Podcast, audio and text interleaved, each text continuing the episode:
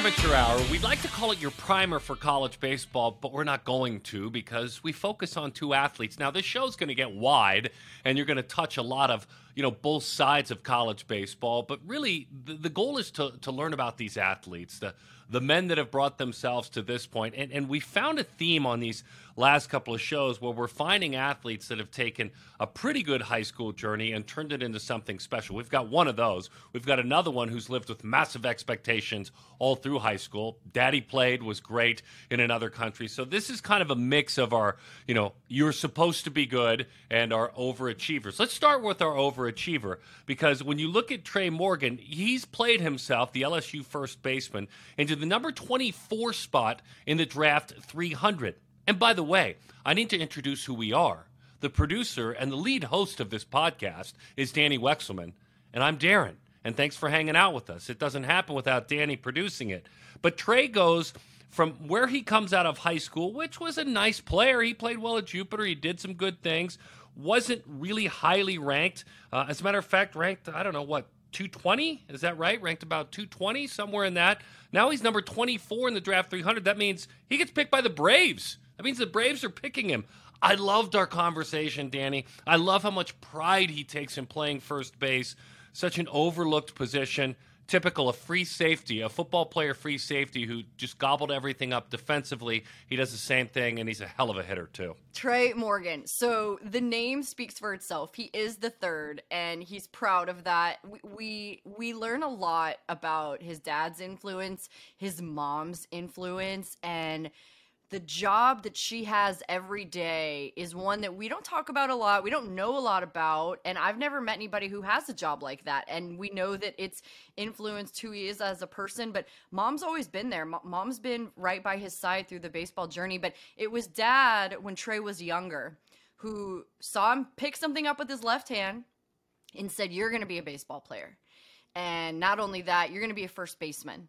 And the work that they put in is meticulous is is at a level where if you want to be a pro baseball player that's what you have to do. When you are when you are a young young kid learning to play a position and putting that kind of time in it's really wild to think about but it's gotten him to where he is because when you watch Tre play first base he is on a different planet. He plays that position differently. He watches his fielders differently. And the way he takes in information and then uses that for himself is something that we could all take a page out of. And I think that what he does for the college game is awesome. He's got a great personality. He's got his NIL deals, right? And and he's he's got his blonde hair and his chains and he's proud of who he is. But I love this dude because I think we overlook first base all the time. And he's made first base cool, and I love that. He played in Jupiter. His travel ball, he played in the World Wood Bat Association World Championship in 2019 for the Breakthrough Series team. Chase Davis, who's at Arizona, who has been on this podcast, who's you know a, a high draft pick. Braden Montgomery, who's at Stanford, was on his team, and Ian Moller, who plays for the Rangers organization now, a great catcher. That's a fun team. So at that Jupiter event, he had six hits. He had a 444 on base. At that same Jupiter event, 2019, Yohandy Morales played, and he had a 455 on base. So they were playing in the same event, playing travel ball, going to the, the greatest travel ball event. Now, Yohandy's a little bit different in a sense. He was a perfect game All American, grand expectations. Um, and so he's had to deal with that. His dad, Andy, played professionally in Cuba, was a heck of a player. And it's that father son relationship where uh, you know, dad was just tough on him in all the right ways, and he still shared in our conversation. When, when I talk to dad after games, uh, he just lets me know what I did wrong, and that's it. And he and he pauses and he says, "And I wouldn't have it any other way." You know that it's that kind of give and take between a father and a son, or a mother and a son. But in this case, he's speaking of his dad and uh, going to the workouts with his dad. It, it's just it's just a really cool relationship, and, and this is a guy Morales who has come out of that freshman All American, come out of that yeah, that that 2020 weird COVID draft, and he's been really good. I mean, really, he had a stretch last year for two weeks where he got on base 19 times in 30 at bats. He's going high in the draft as well the best is that that you you bring that up and his goldfish mind right? The flush it out quickly good or bad. He's like i don't even remember that. And so you broke it down a little bit which which i loved. And it's cool when you get to go back to a kid who's a 2019 all-american who goes to school they had the shortened draft and whether it was something he wanted to do or didn't get the opportunity to get drafted whatever it was he's on campus he committed he's loyal he's at that program and he likes to talk a lot about what that program has done for him and the people who have been there for him, like the inner circle people, day one people who are so important to the journey. And I look at him and I, we, you know, we, we do this on camera, even though it's also an audio podcast. It's not the same kid at all from 2019. He's grown as a person. He talks about that. He's grown weight wise, added so much muscle and good kind of weight to himself. He doesn't even look the same. And it's just really cool to know that this kid went to college and he bettered himself in every aspect of his game. And he, he added to his draft stock. And now the dude, I mean, you think of Miami and you think of Yo Yo Morales. How cool is that? Yeah, he's earned that. He definitely has earned that at Miami. Go go deep diving and scouring through social media, and you'll find a random picture of he and Marc Anthony. For all you kids out there wondering who Marc Anthony is, go look up Marc Anthony as well. So, so, so also on this amazing podcast, we're going to take a little bit of Perfect Game College Baseball. It's our weekly streaming show from Perfect Game TV. Hunter Pence hosts that show. Uh, Brett Dolan, uh, one of our great voices, stepped in and co-hosted it with Hunter Pence. So you'll hear Hunter talk with Kirk Saarloos, and he'll talk TCU baseball, and so we'll have a little bit of that. We'll also dip into the uh, the scouting notebooks of Vinnie Cervino, Brian Sakowski, one of the two. They'll duel for who jumps onto this show, and, and they'll be really good because what they'll talk about is college baseball, individual stars going into the season, and then teams we should look at. We're going to kind of sprinkle those previews over the next couple of podcasts. We're coming at you hard. We've got a bunch of great interviews that we're putting in the can. That's our show. Let's get it going. Amateur Hour. You found, a, I don't know, probably the best podcast in the world. So I'm going to start this with Tre Morgan with numbers. Baseball is a, a, stats thing. So the first number is 24. When I looked at the most recent PG Draft 300, he's 24th. That means if it's exactly right and 100% on, he gets picked by the Atlanta Braves. We know that's always not exactly right. You never know. Higher, and I'm sure right there on that first night. The other number is three. He's Tre. He's the third. So there's John Edward Morgan. He's the third. There's John Edward Morgan, uh, who is the second. And then obviously there's the OG. There's the original John Edward Morgan. Tre, give me your best description of the first two John Edward Morgans that came before you. Uh, well, my dad's dad, I don't have many memories of him. Like, there's some pictures of him holding me. He was a big guy, but um, I don't really remember talking to him or anything like that. Um, the person who really uh, got me where I am today is my dad, John Morgan Jr. Uh, he's taught me everything I know from the game of life to the game of baseball, and I appreciate him uh, for that. It's actually his birthday today, so happy birthday to my dad. Uh, I gave him a little text, give him a little shout out on here, but uh, yeah. That's a good answer. That's that's a wonderful answer. Then there's that 24. Do you, do you ever pause, think about it, if only to celebrate hard work, and if only to celebrate – for just a moment that you're getting closer to some of your dreams, I'm guessing. But when you see what is nothing more than an internet page with a number on it, a name on a mock draft, but you're on it, what does that mean? Um, I mean, of course, I look at it. It's there. It's there to see. I'd be lying if I said I didn't look at it. But I look at it more of uh, motivation. Um, it shows me that yeah, it's been a long road. Yeah, I'm getting noticed finally for the right reasons, of course. But the job's not done. Um, there's 23 more spots that, of course, every player wants to climb up, me included. So I look at that number and I see, like I said, the job's not done. There's more work to do. Yeah, I mean, some of those things that, that get you noticed, Tre, the glove. You know, if I could give you a nickname, I think I'd, I'd call you Vacuum and and what you do for your team is unbelievable. And I know you and I talked last year at SEC tournament and and had a conversation about how you got to that point because it's not that you're just a good first baseman. Like you're an incredible first baseman and the the picks that you make from your teammates, I think sometimes people probably look at and wonder how you did it, but you shared that all this started back when you were 6 years old. Is that right? Yeah, 6 years old with your dad. Can you share what you and your dad worked on together starting so so long ago? Right, of course. I mean, I've been playing first base ever since I started playing baseball. Um, and that was big because when you think about, you know, like your coach pitch tournaments and everything, everybody's hitting ground balls, but you got to throw the ball to first base to get the out, sort of thing, or they score 100 runs a game, sort of thing. So that's why my dad felt like it was important to um, for me to play first base because he said a little stat. I don't know how true this stat was, but it was 85% of the balls go to first base at some point in the game. So he said your first baseman should be the best fielder um, other than the shortstop on the field. So that's kind of how we taught it. That's how he taught it. That's how we worked on it. Um, I wasn't just gonna play first base just because I was left-handed. Like if I'm gonna play first base, I'm gonna be really good at it. Uh, I'm gonna be a game changer at that position, and that's kind of the way we did it. Yeah, and and you shared that you know once you used your left hand, Dad said baseball. There we go. Kid's oh, gonna be- instant, instant. As soon as I picked something up, I don't know. I might have been right-handed, but we we don't know because I picked something up with my left hand by accident one day, and I'm left-handed. There's another guy too who's helped you, and and that is someone who I think we could call a guru, and that's Ron Washington. And and you've met him through various different platforms, the Breakthrough Series, which, which you know Daron and I love. I love that team. I love everything that Major League Baseball does to grow the game. To be able to work with Wash, what does that mean to you? I mean, the drills and everything he taught me, I still use them to this day. Uh, before every practice game, I get on my knees and do do my little picks. But um, I'd say one of the um, most important things that he told me that kind of stuck with me.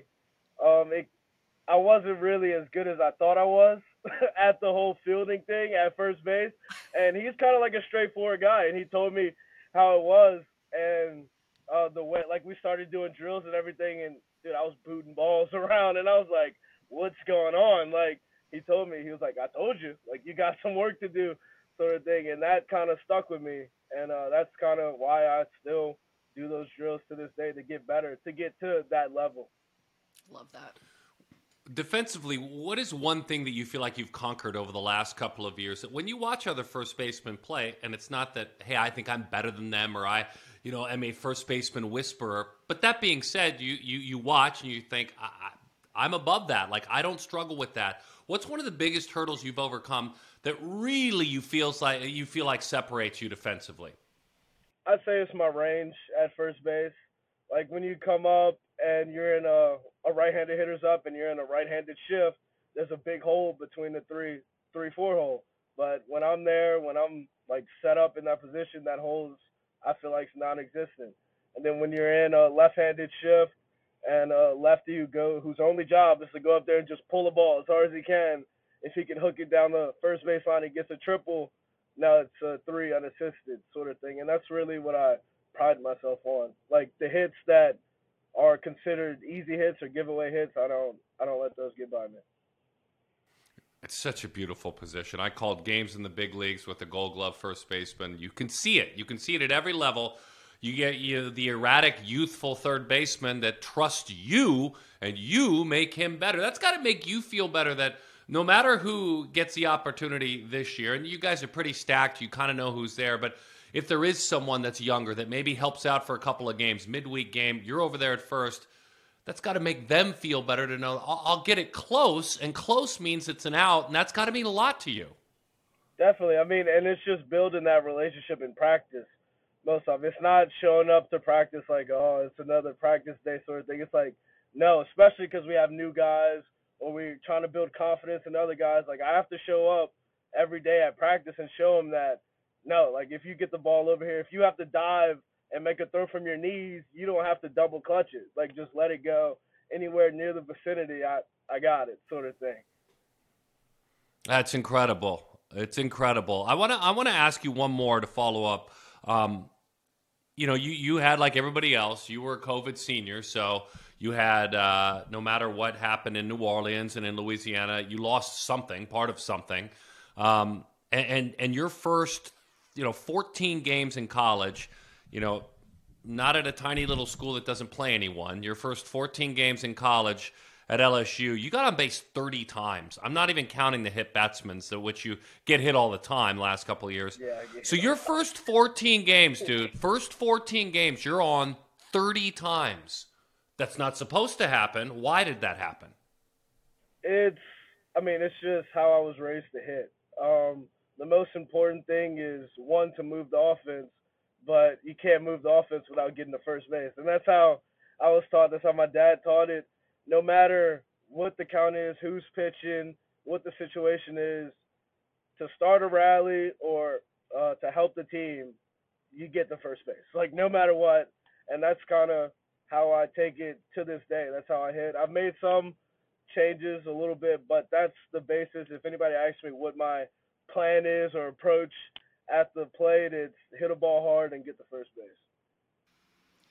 You mentioned, you know, maybe some of those new faces. We saw what Coach Johnson did, dipping in that portal and, and bringing – a lot of cool guys over to your team and and so now that means that you're also you're building that chemistry with them. We don't often Tre really even talk about what goes on with your team a ton on these podcasts almost ever but i do feel like it's such a unique situation and because your position is so unique that you have to to build those bonds and and learn the tendencies of your teammates maybe better than anybody. So how how has that been adjusting to new faces and and so many new players on the team yeah, I mean, like I said, it's important to every practice day is important. The way we walk in, um, that's really where you learn what people like to do. Because if we're taking like a little IO or taking some ground balls, even if they don't say it, you can like kind of watch how they move around and where they feel more comfortable, kind of letting it eat, or where they kind of clutch it a little bit, and then you talk about it. Like it, the best way to communicate is using your words. You know, like I talk to Tommy, I talked to Jordan. I'm like, where, or I say I noticed something, and I'm like, is that like true? Like, are we on the same page? And we have that relationship where it's nothing personal when you point out a weakness that you notice or something like that. It's really a conversation, and then you build off it, and that's how you get better as a defense. Where we are, where we're at defensively right now, I'm very confident moving into the season. The way we're flowing, the way everything's going, it should be a completely new defense than what we saw last year. Well, yeah, you guys got that number one target. So I, I have to ask, you know, what are those conversations like in in regards to where people see your team and where they expect your team to go? What what does Coach Johnson say about that sort of accolade? Uh, the biggest thing is we're not going to shy away from it. Um, we're not going to he's not gonna walk into a meeting and say, uh, guys, nobody thinks we're gonna make it to Omaha or anything like that to try to fire us up. Like, no, he's not gonna sit up there and lie to us.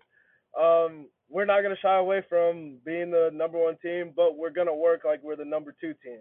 We're gonna show up every day. Every practice is the most important practice. Every day is a day to get that one percent better.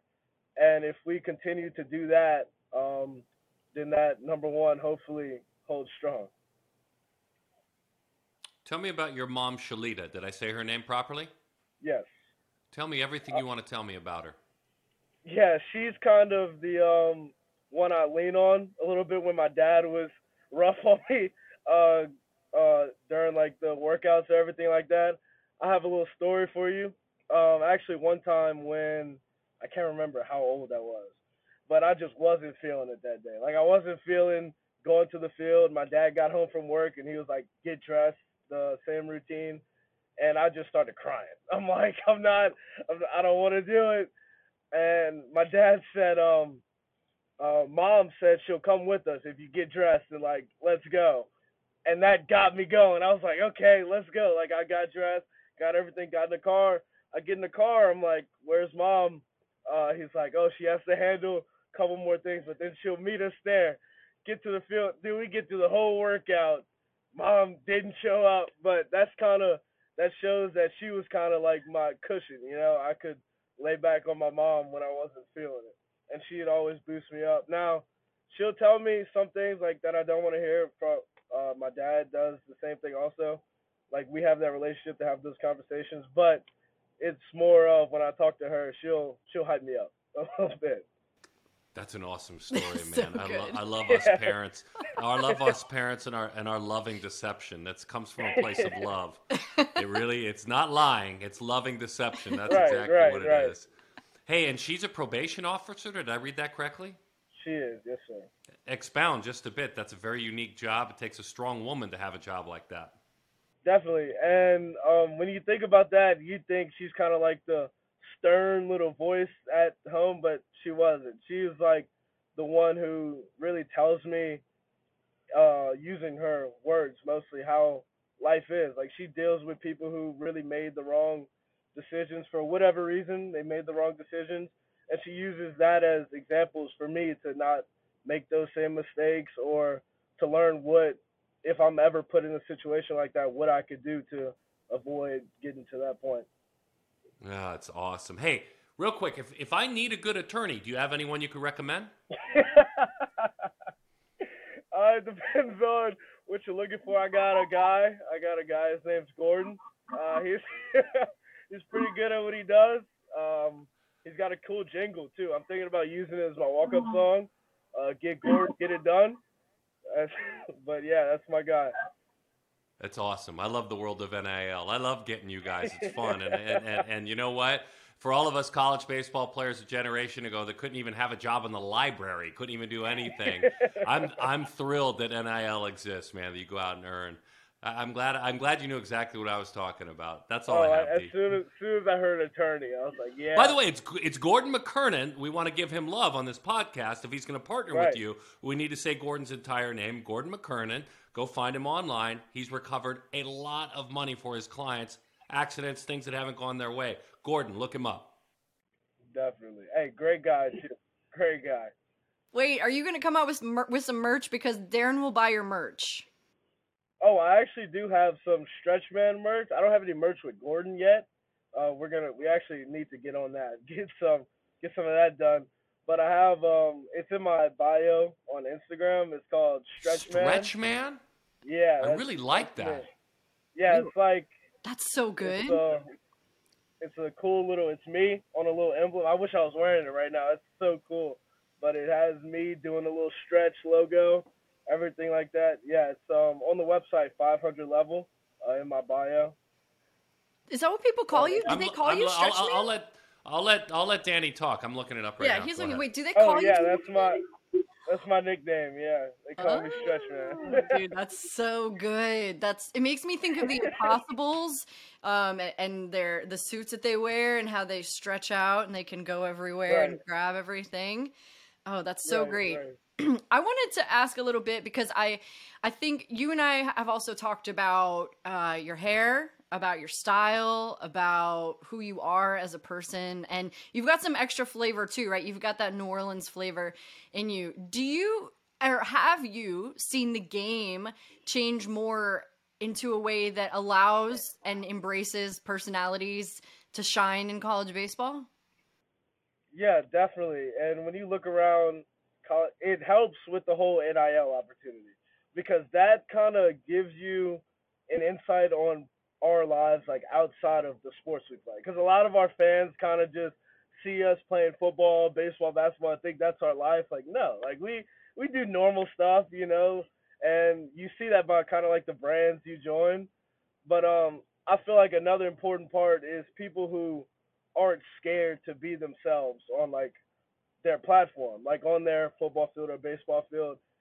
And that kind of definitely helps grow the game. Like when you see um somebody playing first base with blonde hair, it's kind of like, wait, that's not that's not like a normal thing.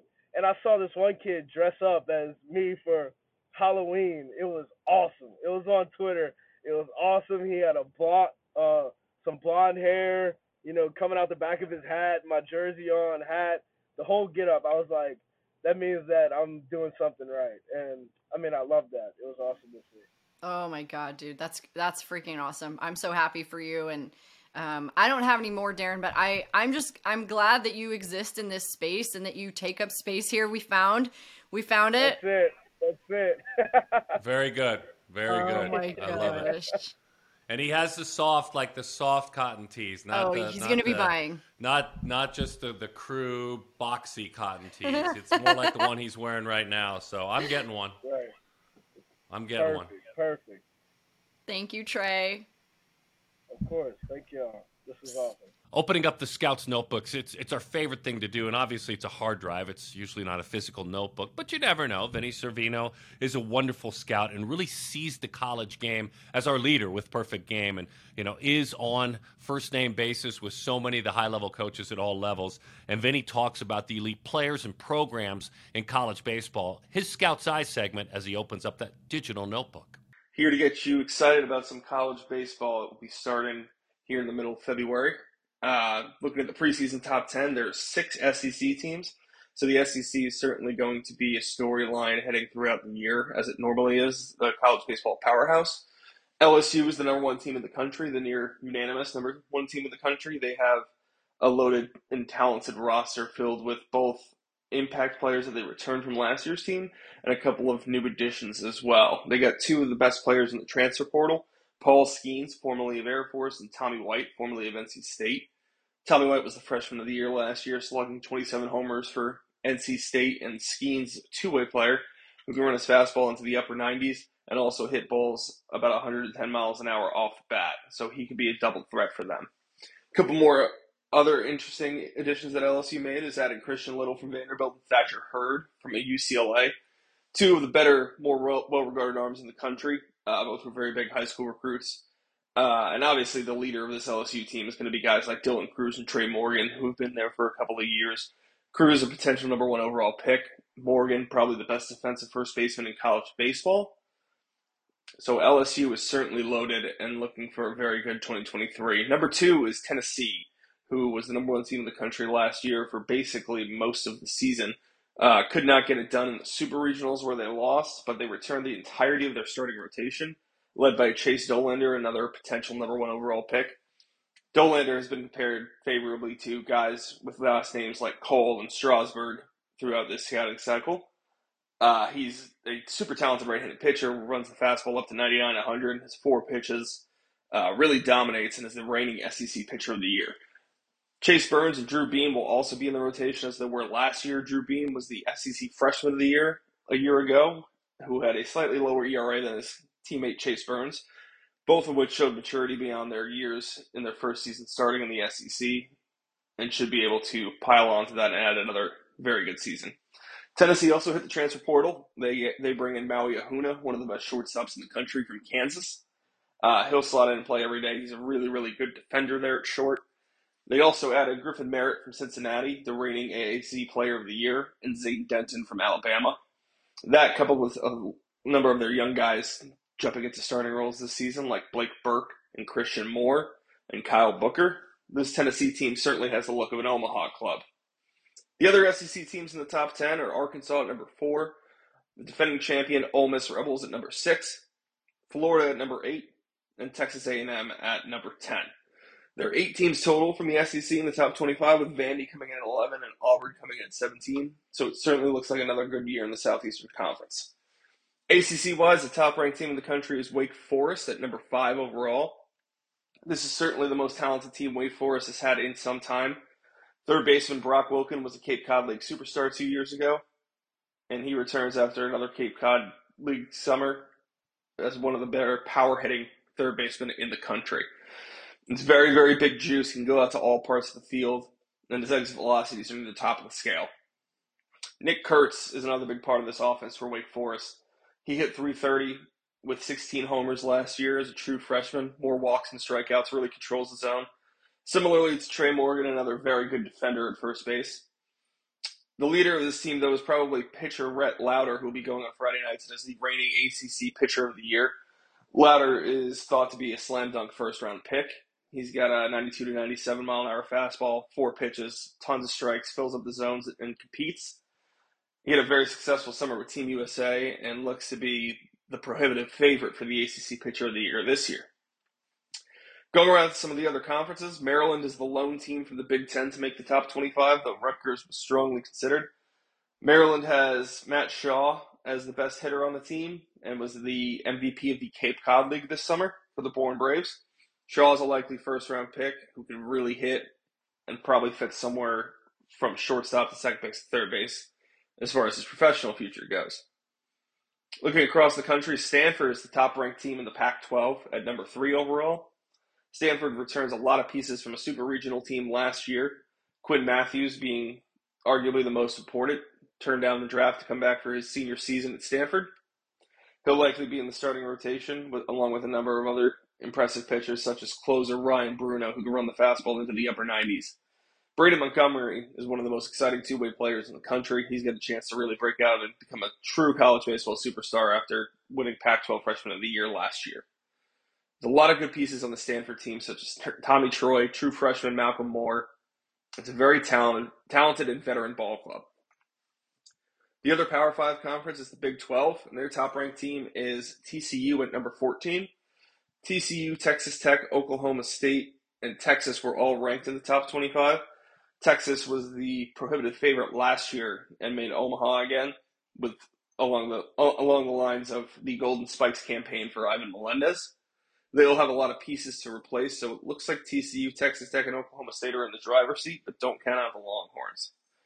One mid-major team made the top 25, and that is Southern Miss from conference from excuse me from the Sun Belt. Southern Miss is a super talented team as well, and they will have one of the best Friday night starters in the country on their roster, and that is Tanner Hall. Hall is an 88 to 93 right-handed pitcher, very very good command, plus plus command, a plus changeup, pounds the strike zone and competes. He's another one who had a very good summer with Team USA this year. And just missing the top 25 is a bevy of other schools such as Georgia, East Carolina, Texas State, Campbell, and Rutgers for our 26 through 30. Georgia's another very good and experienced SEC team. They have a number of older players who should be very good. ECU, much like Southern Miss, has been a mainstay as far as mid-major programs go, and they could probably compete in any of the Power Five Power Five, Power Five conferences if they chose to. Texas State is at 28, and Texas State is coming off a very, very good season where they were the number two seed in the Stanford Regional. They have two of the best pitchers in the Sun Belt, and Zeke Wood and Levi Wells, so they should definitely compete. Campbell has become a mainstay in the Big South, and they will have a potential first round pick going on Friday nights for them in Cade Kuehler. Rutgers was the biggest snub of the college baseball selection show last year, arguably them or NC State, but Rutgers did not get to go to the big dance despite having a resurgent season, and we expect them to have an even better season in 2023. I'm excited because anytime we get to catch up with somebody that we spent a lot of time with when they were in high school who's now excelled and also really just topped the charts as far as college baseball goes and get to kind of come full circle, I I'm always excited, Yohandy. So we catch up today, and you you have, like I said, you've come so far, and I want to go back a little bit because you were the 2020 draft, and and Daron and I talk about this a lot and what it means to have grown up during that time, but that was a really pivotal point for you and and you are a loyal guy you you honored your commitment to go to Miami.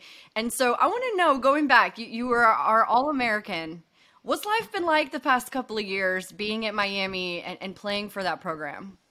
I mean, obviously the 2020 was the COVID year, so it was a shortened, the shortened year, shortened draft and everything. And we just obviously came together with my family and we just thought the best decision was to come to Miami. And throughout these past three years, I feel like I've matured not only as a player, but as a person as well. Just being here the past three years with older players and growing up in this program, it just felt like home. Yeah, what what do you think you would tell yourself if you could, if you could go back and say, "Hey, in a couple of years, you're going to maybe gain some weight, some good weight. You're going to be a star third baseman. You're going to be fighting for Omaha." Like, what would you say to yourself maybe to tell yourself, "Hey, it's going to be okay. We're going to be fine." That I made the right decision coming here to Miami. I obviously I weighed in 185 coming in. I was skinny honestly, I just grown as a person and as a player throughout these past three years, and it's been an incredible experience. Yeah, real quick, who who are some of those people? Because you've got great support around you. I know your family, your dad, especially yeah. dad Andy, uh, coaching staff as well, and you're at home, which is cool, right? So you you get to see your family more. But who I mean, are the yeah, people? Yeah, who are those amazing. people? I mean, not only my family, everybody in my family gets out, gets to come out here and watch me play baseball, but the coaching staff and the players. It's been a family ever since I got here, and everybody just welcomed me in here. Can you describe your family's journey um, long before you were a big, strong man from Cuba, from your perspective, from what you know? I mean, I was born here in Miami. Me and my, I have a younger sister. We were both born here, but everybody else is obviously Cuban. My dad, I don't know, 2000, 1999, around there is when he came. He had he had came here to obviously give me and my family a better life here in the United States, and I'm thankful for everything that he had to go through and what he did for my family. A lot of sacrifices. It was before you, but your your your older brother was just a baby, right, when that occurred. Uh, yeah. I don't know how. I think he was. I'll be lying to you if I told you how old he was when he got here. Got it. Got it. But but but the but sacrifices. He was, he was young. He was. Yeah, and and for your dad, your dad was a pretty established baseball player too, so there had to be changes there. Uh, tell us a little bit about Dad's baseball career, the stories you've heard. Sometimes it's better to hear from others. I've my dad's yeah. in the Hall of Fame, so it's easy to read about him. But still, mm. my favorite stories about my dad's career are from others. Yeah. What have you heard about your dad's career, especially from others? I mean, everybody that I meet that's Cuban always tells me, "Oh, your dad was the the best player over there in the Cuban national team. You don't know how good your dad was." But like me, I'm a son. I hated practicing with him. I didn't really listen to him as much when I was growing up. I've always wanted to be coached by somebody else that wasn't him, but everybody tells me, "Oh, he's way better than you ever are," this and that. And it's just it's funny listening to that from other people and uh, how great he was as a baseball player. That's awesome. Real quick, Dani, I want to unpack that just a little bit. The when I was younger, I couldn't stand practicing with him. Please tell me a story. I'd love to know because I'm sure you're glad that you did now, but be the younger kid back then. those are great stories. They're they're rough, rough practices. He'll anything bad. I mean, he'll he'll hit fungos at me. You know, he'll I'm there, I'm crying, running around, trying not to get hit by the ball. He's hitting fungos right at me, like not ground balls, like fungos just at me. And I'm there ducking. I'm there ducking, trying not to get hit. Rough practices, rough practices. Yeah. What happens now with Dad? I mean, he just comes out here and supports me. Doesn't tell me anything good that I do, only the bad that I do when he's watching. He's always on me, and I'm thankful for that. He always looks out for me and wants the best for me. But right now, I'm just I have a great coaching staff here, and I listen and try to learn everything that they teach me. Yeah, I love that. And and what about the rest of your family? Introduce us to them because it takes an army. I mean, my mom. To be honest, my mom was the one that got me into baseball, not my dad she was the one that when I was younger took me to the baseball field and wanted me to start playing baseball. So it was my mom. I'm thankful for her, everything she did for me, and growing up, she's helped me a lot. And how about now? How how does mom still support today? Because it sounds like we hear a lot, you know, parents who yeah. want to be an extra coach sometimes, or or you know, they they still don't know how to let go. It yeah. sounds like dad dad's been able to do that, and that's a yeah. great working relationship. What about my mom? mom? Just sits in, the, sits in the stands and cheers for me whenever I do good, and she always gets my dad off my back, telling him not to, not not to worry about it, not to talk to him about it. Where do you feel like where, where do you feel like yo yo your your swing has grown the most in the last year? I mean, we all learn, we all evolve. Where, and you can be for our listeners, you're going to have some mechanical people that will understand what you're talking yeah. about because they dig this game. So be mechanical if you don't mind, and tell me where your swing has evolved and grown. Yeah, I mean, I, I'm gonna be honest with you. I never really get too mechanical and worry about my swing too much. I just feel like I've grown in a more discipline, plate, like plate discipline seeing the pitchers, laying off of pitches, and just being more um, observant, I guess you say, with pitches, not swinging out of the zone as much, stuff like that. Not really anything with my swing. I feel like I haven't changed my swing at all. So it's so, so the concept of pitch recognition and patience. Is there a way to practice that, or does that actually just come with experience? Is there a way to kind of practice what you're talking about? Both, both. Yeah, we we do pitch recognition a lot actually in the cages off the machine, different like tennis balls, different colors and stuff like that. We train our eyes almost all the time here. So there's obviously a lot of ways you could practice doing that, and obviously playing three years here and growing up, obviously matured in that. So, so you had a time last year. It was May 1st to May 14th. Last season, if you're going to take yourself back, get your mind in that place. And you guys played Georgia Tech, North Dakota State, Central Florida, and Florida State. Like right there in May. I yeah, I bet you do. You were 18 for 30. You were 18 for 30 during that stretch. I've never seen more four and three hit games clumped together into one one week that. span. It, it was kind of laughable when you look at all the games Yeah. that went together. What's it like to be in a tree like that? Describe the mind. Describe what it goes like, because I know you're hitters. You're odd. You're weird. You don't want to describe what you're doing. I get it. I understand Yeah. that. But what's the mind like when you're thinking that kind of confidence? What does that kind of confidence feel like which when you did? has honestly happened before. I was in a span, obviously, that I was, I wouldn't say a slump because that's all Sure. on the mental side, but you just feel like you're seeing the ball better and just going in there that you know you can help your team win. That's the main part. Just going in there, doing whatever you can to help your team win is the main, the main reason, you know. I mean, yeah, I didn't even know I was 18 for 30 until you told me that. I don't really look at the stats that are in the past. I just play and keep playing as I go and try to win games. Yeah, well, Uh, I, I didn't know so, that. so then, so then, and yes, it was ridiculous. It was a ridiculous run. I would have hated pitching against you right then. I would have made up new arm angles and new things to try if, if I were dealing with you. So here's the better question then. Here's the better question now that I listen to your honesty. How do you get out? How do you flush your mind after an 0 for 5 where you're, where you're a little course. pissed off, to use a simple word? How do you, in the evening time, how do you flush your mind to, to turn the page? How do you turn the page? I mean, if we win the game, that I'm already fine with that. Just winning, to be honest. But you know, just going into the locker room and just talking to your teammates and saying, "Oh, great game today. Don't worry, we got your back. We picked you up today. We know you got it tomorrow." Just the support of your teammates just helps a lot. Why do you think college will be the difference maker for you? I, I, I love that you went. I, I love college baseball. I love your program, but why is it the difference maker for you once you do get drafted and have a great long big league career?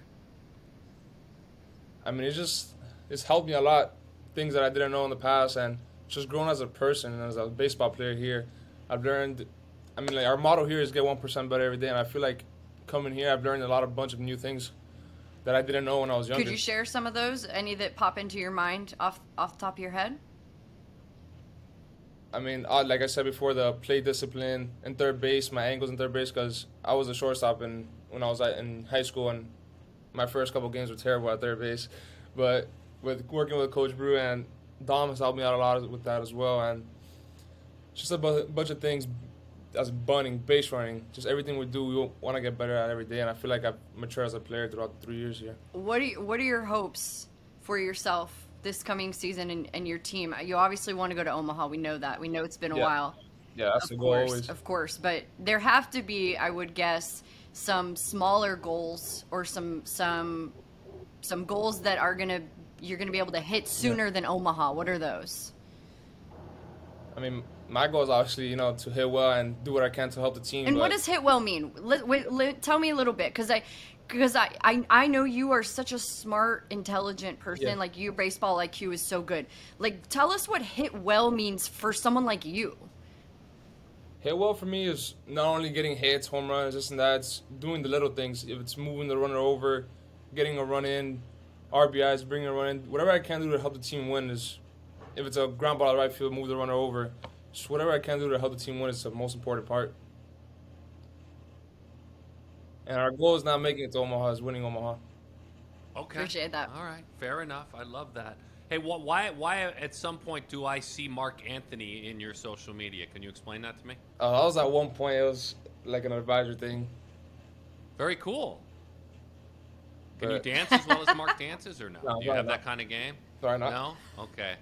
Yeah, that's okay. Yeah, yeah, well, if you can pick it at third, you can dance a little bit for your life. Uh, if you can pick it at third, and and and a really good authentic. Look, I can go to Danny City in New York City, and I go to Cuban restaurants when I go all the time, and I best. go to Miami and I go to authentic Cuban restaurants, but that's not someone's home.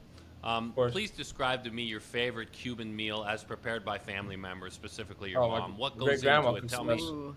No, Tell she- me s- no, my mom, my mom's not that good. She's not like my, my grandparents. My grandparents are the best at cooking.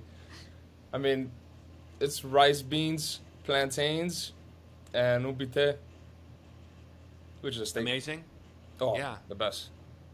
Yeah, I go simple. I go ropa vieja, simple. Robo yeah, Um, you get a lot of that too. Robo vieja.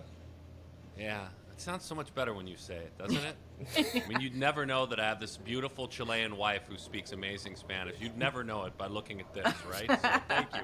Thank you for saying ropa vieja much better than I just said it. Robo yeah. I really appreciate it. I got. I'm I've just Dee. got one more. Um, your your Cuban heritage, your your background, what makes you you, what makes you proud to have that running through you. I mean, just being not from here, I'll say, I mean, I see myself as an American. I was born Yeah. here in the United States, but to other people, just the Cuban side is like probably my dad's side and everybody. But when people ask me, yeah, I say I'm Cuban, but I see myself as an mm. American. Yeah. Okay. Awesome. Great. Yo yo. But don't get me wrong, I, I love the Yeah. No. I, I'm always speaking Spanish. My parents don't know any English. I'm always speaking yeah. No. I. I mean, yeah. We definitely know you are American, but you've you've got that rich history, especially on the Yeah. baseball side, especially from your dad. But Oh, baseball for sure. Yeah, I got everything from my dad. yeah. That's awesome. That's awesome. Yo yo, thank you so much. We appreciate your time, dude. No, thank you for having me. I appreciate it. It's Perfect Game College Baseball. It's every single week a brand new streaming show focuses on college baseball. Uh, an interview show, certainly, but as we get into the college season, I want to make everyone aware of this. Vinnie Cervino or one of his colleagues that covers college baseball will join us every single week because we're in season. We want to know the most important stories in college baseball. But we're going to have great guests. And just like this week with co host Hunter Pence, who hosted with Brett Dolan, who stepped in for me this week, they talked to Kirk Saarloos, the head coach of TCU. Huge expectations there. One of the great pitching coaches in the game at any level, and one of the great head coaches as well. Here's Hunter and Kirk. the Big 12 Coach of the Year. Congratulations on your first year, but you you you've been grinding this for a long time. You've had tremendous amount of success in the pitching department, and, I love to learn about this from someone with your you know your resume. Uh, this is a question I've wanted to ask for for a long time, uh, but but I've never really had someone with your kind of like what your journey like describe because we've talked pitching philosophy and we and I want to get to that on you but can you talk a little bit about preparing as a starting pitcher versus preparing as a relief pitcher because you did both and you did both really well for a long time Yeah, I appreciate that. Uh, well, you know, a lot of that we're dealing with right now with some of our young guys because all the high school kids were all starting pitchers, and now you know some of their roles are going to be coming out of the bullpen. So, how do you get your body loose? How do you get your mind ready when you don't know exactly when you're coming in? Um, most of those times, those guys take longer to get ready. Can they get ready quicker? So. Um, I think the guys that the more athletic they are, obviously, the easier it is for them to transition down there. A lot of times, you get those big, you know, those bigger, slower moving, maybe not as athletic guys that all of a sudden they're in the bullpen. It's like, wow, uh, we got to figure something out for these guys because all they've been known is, okay, I'm going to take an hour to get ready. I'm going to start. Well, now it's like you're in the bullpen. It's like, buddy, we don't got an hour. Like you maybe have five minutes, you know? So that's a lot of fun. But really, it's the mentality portion of it. As soon as you get the physical routine down, it's the mental aspect of it. Okay, as a starting pitcher, you know, usually you have, you know, six here in, in college baseball, you have, you know, six days between starts. So it's a slow build to it with a set routine. Um, out of the bullpen, you know, it's a mentality of, okay, what's my role and when do I get mentally locked in? If you're a closer, I don't need you mentally locked in in the third inning. You know, let's get mm-hmm. your body prepared. Let's get out there in the fifth and and let's start getting in our routine then. But if you're a, a you know a, a long reliever, we might need to watch the game and be locked in early in the game because that's your role. So that's the big thing is trying to t- tell these guys the difference between mental and physical in terms of how to get ready. Kirk, I've always thought that this is like something that most casual fans, you know, don't really understand. Is like, I, especially like relief pitchers. It's like, oh, I'm chilling, I'm talking with my guys, I'm hanging, I'm in the game. That's like right. that's a mental thing, and like you gotta prep your body as an athlete. And I'm sure a lot of these guys that are used to having a whole week to prep for their start, they, they set their diets, they set their sleep time. So uh, it is a whole new ballgame. Thanks for sharing that. And then I just got to get a little bit to kind of let, let's get like culturally philosoph- philosophize the pitching uh, in your eyes like what are some keys to success as a pitching staff and as a pitcher in the college level Well, I think there's a lot of ways to get hit, good hitters out. You know, like yourself, it was you know, you either have to have really good stuff. There's for me, it's five or six things. You, you either have to have just overpowering stuff. You need to have some deception. You need to be able to change speeds. You need to have to be able to locate and have some movement. So if you start checking off a lot of those boxes, you're going to be really successful. And at the college level, you're dealing with guys that maybe don't have pure stuff, but they have some of the other things movement, deception, and changing speeds. I think ultimately it comes down to can I command my fastball to both halves of the plate? And then can I throw a secondary pitch um, in the strike zone in a hitter's count? And then do I have a pitch that I can put somebody away with? You know, I think if you don't have a put away pitch, well, then at bats, hitters like hitters aren't scared. They're like, okay, I'll, I'll wait you out because you're not going to be able to put me away with two strikes anyway. You know, so or if you're you know a one pitch guy, you're not going to be pitching long, as we all know. So really, it's make it pretty simple. You know, repeat your delivery and do one of those, you know, five or six things, and the more boxes you can check, the better you're going to be. John Edward Morgan III, Tre. I mean, there was so much more to him than that, and and you teased mom's job as a probation officer uh, coming on the air, and I, I, I love the fact uh, of dad and the tough workouts. Very different than Yohandy's dad and the tough workouts. I love the story how dad said, "Yeah, mom's coming. She'll she'll be coming to the workout. She'll be there in just a minute, son." And then the whole workout ends, and it's no mom. I mean, if that is an A plus parenting, the second, Junior, the second, you nailed it. I was so proud to be a parent when I heard that. Like, that is the ultimate in parenting right there. And I love that he remembers that story so vividly. But I love, you know, my uncle spent his entire career, which is different than a probation officer, but he spent his entire career in the Department of Corrections. And I learned so much and gained some empathy too, to both sides, whether you're in there not by choice or whether you're someone who's working and getting paid to work there. Um, a lot of understanding through my uncle who spent his life working in the Department of Corrections. So it's a tough job his mom has. Um, I love that get. I, I, I love Tre. Like, really, I am going to order some of his gear gutsy enough.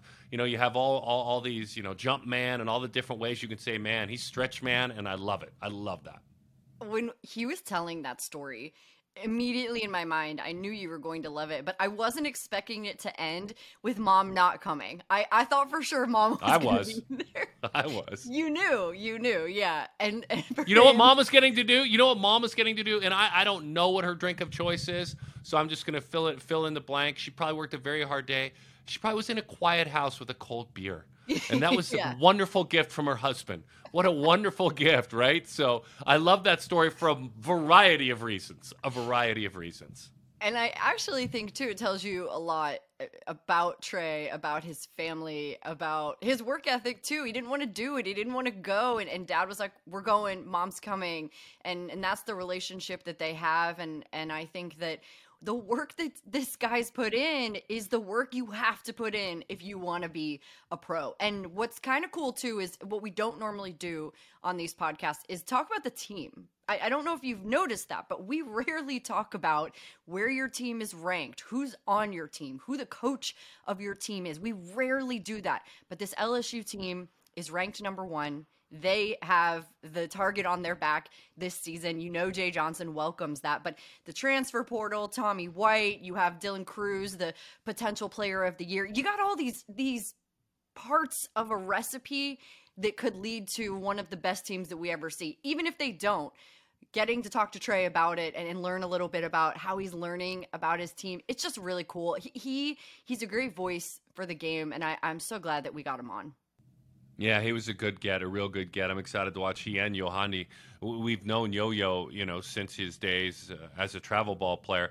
I, I think, and, and, please don't take this as anything more than just face value, folks. I know we live in a world where everything can be peeled back and interpreted. It's just this: he's incredibly proud of his Cuban heritage, and I think those of us that were born in the United States are always intrigued. And if you're curious it, it, and, and talk to young athletes, we want to know about your heritage. We want to know how that touches your life. But I love the fact that he's proud of where he lives now. I love the fact that he knows that his family sacrificed a ton. So he's also very proud of his Cuban heritage as a United States citizen. And, you know, as someone who is in America and he's able to enjoy this game of baseball, go to Miami, uh, where his culture is very strong, by the way. But uh, it's a nice combination. I think we always want to take athletes to their homes and to their home countries and and and live with the stories from there. But I think it's it's like any other athletes, whether you come from Panama or whether you come from Puerto Rico or whether you come from Venezuela to play. There's also the part of it, you know, that you're here now and this is your home. So I like that dichotomy, if that makes sense. That's not waving a flag or being anything crazy about that. I just love that he loves being American as well as Cuban. It's cool when you get to learn about what makes up the whole pie, right? The little pieces of each person and what makes them tick, what makes them go, you know, why are they the way that they are? That's a lot of what we do here in trying to figure that out. And I think you saw his eyes light up a couple of different times when we talked about the game, when we talked about his team and and and not just going to Omaha. He he happily made sure I understood they're going to win at Omaha. They're going to win the College World Series. So I loved that he corrected that. But also when you asked him about his favorite Cuban food and and his grandma who makes the best Cuban food and and I thought that that was really cool to see that part of him because he did say and he made it clear I'm American and I'm really proud of that and and I think that that's important. He knows about his dad. He knows how good his dad was, and and people have great stories about dad. And and now I think it's completely Yo-Yo's time to take those next steps and and be the next Morales to have success at the big league level. Coming up on our next podcast, and I know we're chasing this quickly, Tommy Troy of Stanford could be an All American, could be a first round draft pick. Enrique Bradfield could be an All American and could be the number one pick overall at Vanderbilt. Two really high academic institutions um, but two just killer baseball programs, Coach Esquer, Coach Corbin. And so excited to, to you know hang with us. That's going to be the next drop. It's happening fast. We've built a lot of it already. Um, and, and, just you know come here all the time to listen to these podcasts. Go ahead and subscribe so you find the new ones. Comment, you know, like, do, do anything you want. Um, but also come find the rest of our content. You know, go go to Perfect Game TV. Go to your smart device, download Perfect Game TV. We're pushing ourselves uh, to drop brand new content. All the seasons are starting high school baseball, college baseball, uh, college softball, amateur softball. We're in on all that. So find us, uh, live with this podcast a lot because we're really proud of it. And uh, we know if, you, if you're listening, you love this area of the sport. Another an amazing group of, of athletes that, that Dani gathered. D-Wex, well done by you from my from my portable studios in uh, in Reno, Nevada. At this point, with my awesome, awesome curtains in the background. The 70s are alive and well. So uh, we're glad you found this podcast. If you're seeing any of this at the end, this may be the best I've ever looked, especially the backdrop. And, uh, you know, just take that to heart as you go throughout your week, because if you can look as good as I, then you will be successful. Do you want to give something away so that people subscribe? If they subscribe, maybe you'll give something away. What do you think? How does that work? How do I know? like, how do, how do I even know if they subscribe? If you subscribe, the 37th subscriber gets this Brewers jersey.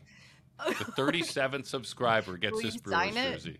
You'll sign it. I don't know how we know who the 37th is. No, I won't sign it. I don't want to devalue it. That's all. Just just stop now. Stop recording and listen to something else.